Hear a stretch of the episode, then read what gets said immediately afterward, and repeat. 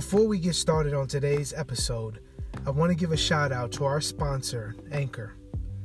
If you're interested in starting your own podcast and you're not sure what platform to use, look no further than Anchor. Anchor is the easiest way to make a podcast today, and it gives you everything you need for free.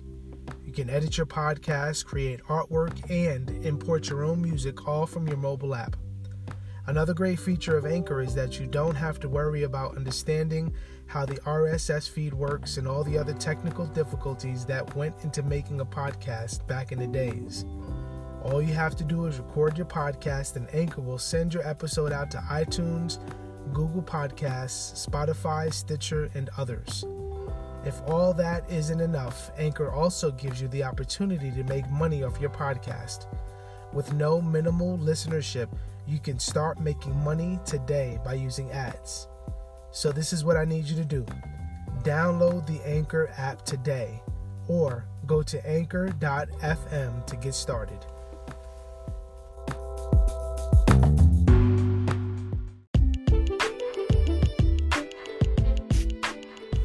Wednesday, September 25th, 2019. Good morning, everyone. Trust you're having a good day in the Lord. On today's episode of Morning Meditation, I want us to reflect on a news article or news story that was very prominent yesterday and even today. Um, for those of you who are not aware, there was a 16 year old Swedish activist by the name of Greta Thunberg who gave a speech at the UN at the Climate Change Summit. And in a nutshell, what she said was, you know, adults and parents and authorities have failed her generation and that she can't enjoy her life and live her life because she basically has to defend and stand up for the environment because the adults who aren't acting like adults um, are failing to do their job. They're failing to protect the environment. They're failing to take care of the world. And I just find it striking, you know, as we think about this idea of the family and children, that this young lady is speaking from a position of authority, but she is ignorant. She's a baby, not only in her mind, but in her ideas. Just a baby. And you see this, unbelievers don't have a concept of the world, they don't have a concept of nature, they don't have a concept of God's sovereignty. And she's right. Parents should be the blame. She should not have been in New York City. Uh, she said she traveled by boat to get there because she didn't want to be a hypocrite. She's like the spokeswoman for, um, you know, the planet. and so she didn't want to uh, travel by plane, so she wanted to travel by boat to kind of be that representative. And, and her parents are to blame.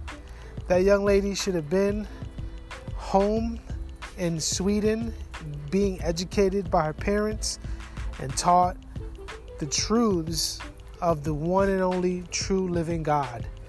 She should have been educating herself on the truth of what God says concerning his sustaining power of the world.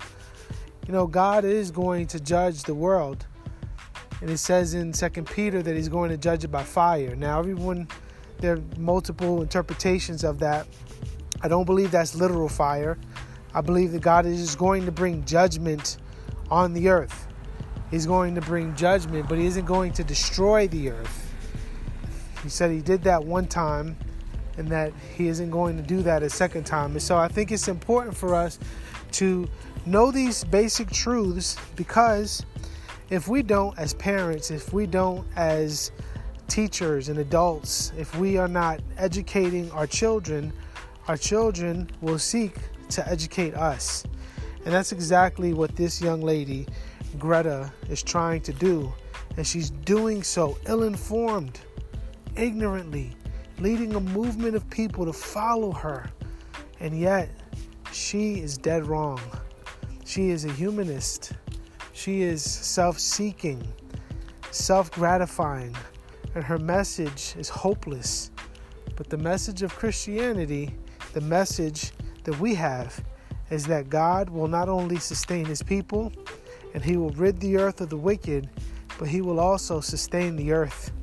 And he will not rid his beautiful creation forever. He will purify it, he will cleanse it from all the things that try to hinder or that suppress the earth, but he will glorify the earth as he glorifies his saints. And so be encouraged, saints. We don't need to worry about climate change. That doesn't mean we can't be wise with our resources, but God is the one who sustains the earth. God is the one who will take care of his people, and God is the one who will take care of the earth that groans and waits for our Lord Jesus' is returned. So, parents, teachers, adults, let us train ourselves in the ways of the Lord so that we are equipped to train our children in the ways of the Lord so that they will not be led astray and lead others astray along the way. Well, until next time, look to Christ, live wisely, leave a legacy. Grace and peace.